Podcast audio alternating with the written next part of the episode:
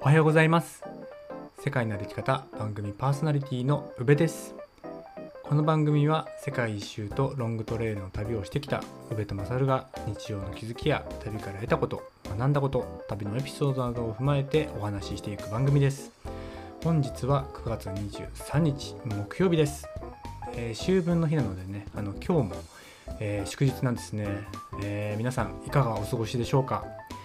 最近はですねあの晴れの日が続いているのですごくねあの気持ちいいですね。うん、で晴れていてもねあの日陰にいたら結構涼しい風も入ってきたりしてねあのかなり、えー、過ごしやすい陽気になったなと思う一方でですね日が、えー、だんだんと短くなってる感じをね、えー、すごく感じるんですよね。うん、それがねあの少し残念な気持ちにもなったりするんですけどまあまあ、そんなこと言ってても仕方ないのでねあの一日一日を大切に、えー、今日もできることをコツコツと、えー、頑張っていきたいと思います。はい。ってなところでですねあの本日のテーマを、えー、紹介したいと思います。えタイトルで分かる通りですねあの本日も、えー、読書ウィークといったところで、え配信していきたいと思います。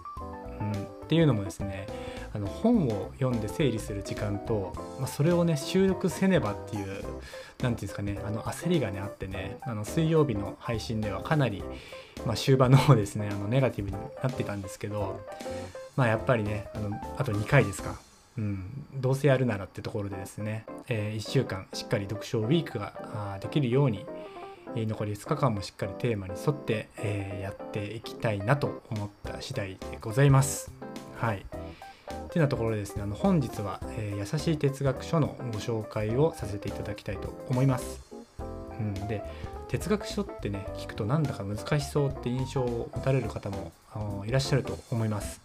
まあ、僕が思うにですねこれを知って行動すると人生うまくいくよみたいな、えー、人生の指南書だと思っていただければいいのかなと思います。まあ、世の中のその原理原則っていうんですかねなんかこういうことをしたらこうなるよねっていうことがねの分かりやすく書かれている書籍を、えー、今回は紹介したいと思います。はい、で今回お話しする書籍なんですけど、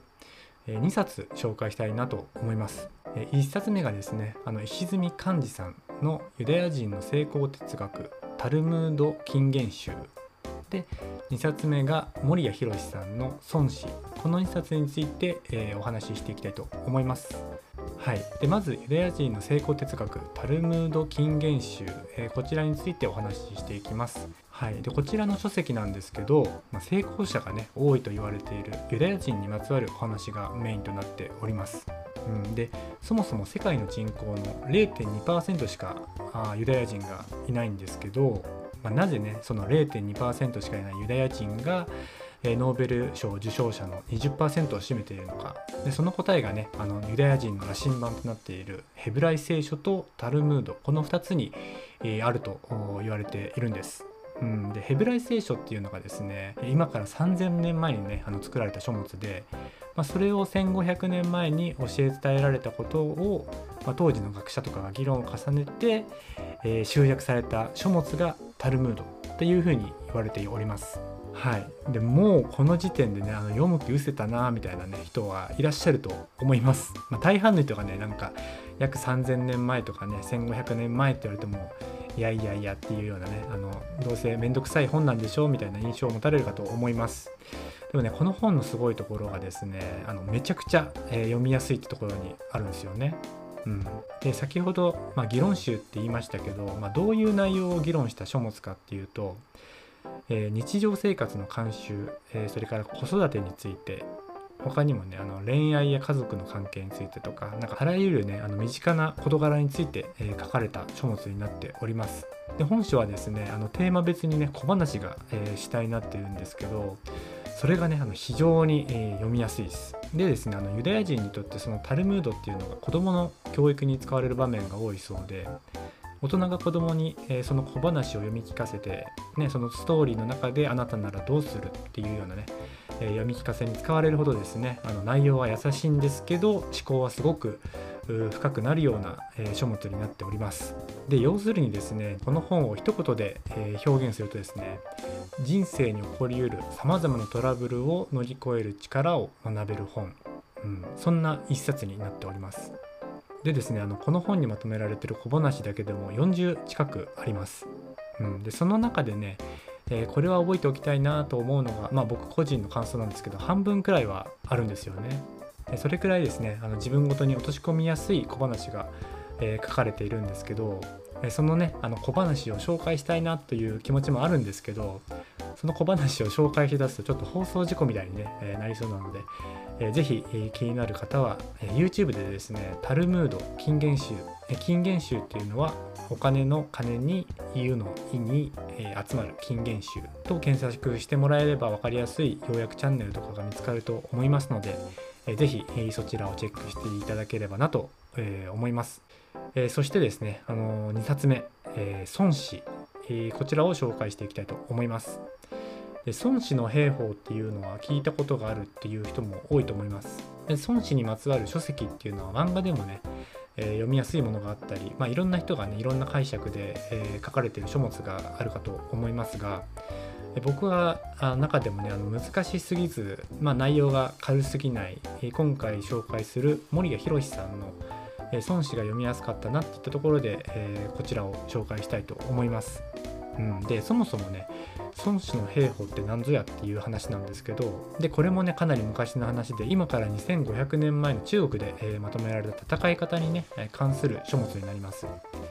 うん、で戦い方が書かれてる書物だからなんでねあの現代に必要なのかっていうそういう疑問を持たれる方もいらっしゃると思うんですけどこれが非常に面白くてですね、まあ、昨今のその弱肉強食のねあの資本主義社会っていうんですか競争社会だからこそその弱者がねどういう立ち振る舞いをすれば勝機を見出せるのかそっちにねあのつながる本になっております。弱者がどういう立ち振る舞いをすれば、えー、勝機を見出せるのか。これがね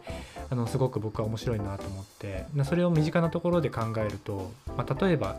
えー、サッカーでレギュラー取りたいけどね自分より実力が高い人がいっぱいいる。じゃあどうすればねレギュラーになれるのか。自分より上手いやつとポジション争いをしないとかまあいろいろとあると思うんですけど、まあ、他にもねあの新規就農者、まあ、自分の場合ですと、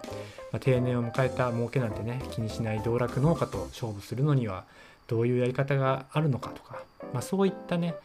えー、弱者がどういう立ち振る舞いをすれば、えー、勝機を見出せるのか、えー、そういった話をね分かりやすく教えてくれる本になっております。でこの本の大まかな要約としてはまず大前提として、え戦わずに勝ちましょうっていう考えがあります、うん、でどういうことかっていうと、まあ、相手がね勝負を挑む気が失せるように、まあ、気づいた時には一矢報いる隙も与えないようなねえー、状態で戦えるのが、まあ、一番理想だと書かれております。でですねあの相手と同等の力加減であった時にどうどういう風な立ち振る舞いをすればいいのかっていうのをですねあの孫子の兵法の中にいろいろと戦略が書かれているんですけどで一つねあの参考例を出すと、まあ、その中で相手を出し抜くことも大切ですよっていうのが書かれているんですよね。で分かりやすく言ったらねあのテスト勉強とかすごく分かりやすいんですよ。うん、で僕がねあの来週テストだけど勉強してるって、まあ、友人に聞いたとします。で友人はしてないよ、まあ、2日前とかにやれば大丈夫でしょって言ってくれました。で僕はまあ友人もそうだったら僕もまあ2日3日前にやればいいかなっていう気になりますよね。でも実際ねテストをしたらその友人はめちゃくちゃいい点数取ってる。いましたよねそういうやつ。で本書の言葉で言えばそれは「兵は軌道なり騙し合いも戦略の一つですよっていう話をされてるんですよね。だこれをねあの読んだ時にねだからもうそいつは孫子の兵法を勉強してたってことなんですよね。だからなんかねそういう現代版孫子の兵法みたいなところに結びつけて、えー、この書物を読むとねあのすごく、えー、面白かったりしますね。うん、で勝てない相手にはどうしたらいいのかっていうのもこの本書の中に書かれています。うん、で、まあ、要するに勝てない相手には戦いを挑むなっていうような書き方をされてるんですけどでもねその中でも勝てるためにどういう算段を取れば、えー、勝ち勝算が見いだせるのかっていうのは、えー、本書には書かれているのでそこは、えー、すごくあの参考になるのかなと思います。例えばですねあの先ほどねあの一例で紹介した新規就農者と定年退職道楽農家なんてすごく、えー、分かりやすいと思うんですけど値段で勝負したら100%ね負けるのは目に見えてるわけじゃないですか。うん、じゃあどこで勝負するの？みたいなところで、えー、まあ本当にね弱い立場だからこそその勝てるためにはどういうふうな算段を取ればいいのかみたいな。そういうヒントがすごくねあの書かれてる書物になるので、まあ、そういう、まあ、弱い立場でこれからねあの何かに挑戦していきたいっていう人には是非読んでほしい一冊になっております。はい、で最後にですねあのもっと孫子の兵法とは何ぞやっていうのをね、えー、分かりやすくなるような漫画を紹介したいと思います。はい、皆さんキングダムってご存知でしょうか？まあ有名なえ漫画なので知ってる方も多いと思うんですけどあの戦い方こそが、え孫子の兵法に当たると思います。うんまあ、時にはね自分を弱く見せて、えー、奇襲をしてみたり、まあ、相手の力を分散させて将軍っていうんですかねちっちゃい隊にして一つずつ潰していくようなね戦い方があったり100%勝てる算段がつかなかったら撤退するとか、まあ、要するにあの戦い方こそが、まあ、現代の生活にも活かせるポイントがあるよねって話を、えー、本日させていただきました、えー、この孫子の兵法についてもですねあの YouTube で分かりやすい解説もありますのでまずはそちらを見てみるのもいいのではないかと思います。はい。本日はユダヤ人の成功哲学タルムード金言集、えー、それから孫子この2冊を紹介させていただきました。えー、どうしてもビジネス書となるとねあの目先のハウトゥー本が多くなるんですけど、まあ、今日紹介した2冊はいずれもねあの紀元前から受け継がれた内容なのでもっと、えー、根底にある大切な部分に触れられる内容になっております。ただねあの2冊読むのは厳しいよっていう方もいらっしゃると思います。でどちらか1冊なら試してもいいよみたいな人がいるかと思うんですけど、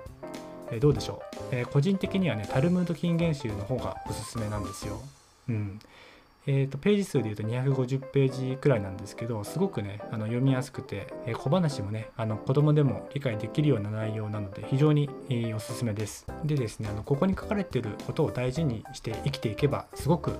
えー、豊かな人生になるのかなと、え思います。はい。そんな感じで、え今日は終わりにしたいと思います。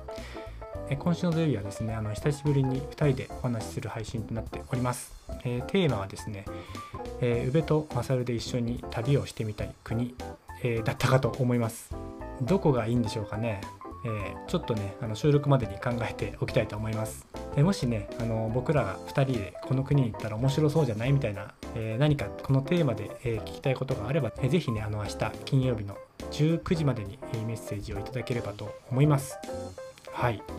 えー、それでは今日も元気にいってらっしゃい。